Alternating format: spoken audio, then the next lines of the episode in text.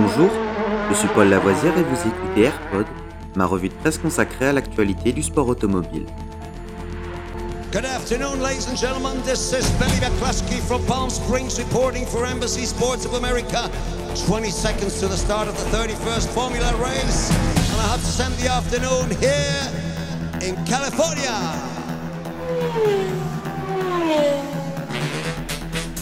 AirPod, c'est toute l'info et rien que l'info. Un édito des meilleures sources au cœur du sport automobile.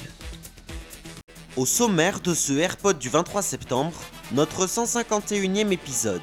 Formule 1. AlphaTauri et Tsunoda, un an de plus.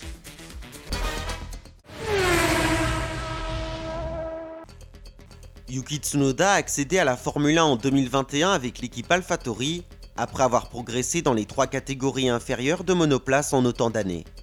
Tsunoda a conclu sa saison de débutant par une quatrième place à Abu Dhabi, mais il n'a marqué que trois fois en 2022, alors qu'AlphaTauri glissait au milieu de la hiérarchie des équipes.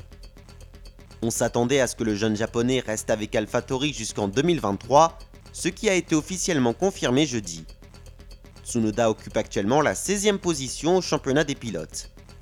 A noter qu'AlphaTauri n'a pas mentionné l'identité du coéquipier de Tsunoda pour 2023 dans son communiqué, car l'équipe a choisi de conserver Pierre Gasly pour 2023 plus tôt dans la saison. Cependant, le français intéresse toujours Alpine et il semblerait qu'AlphaTauri acceptera de libérer Gasly de son contrat au cas où un remplaçant adéquat serait trouvé.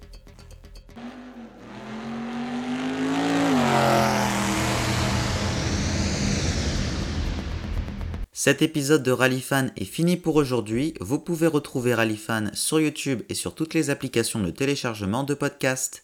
N'hésitez pas à vous abonner.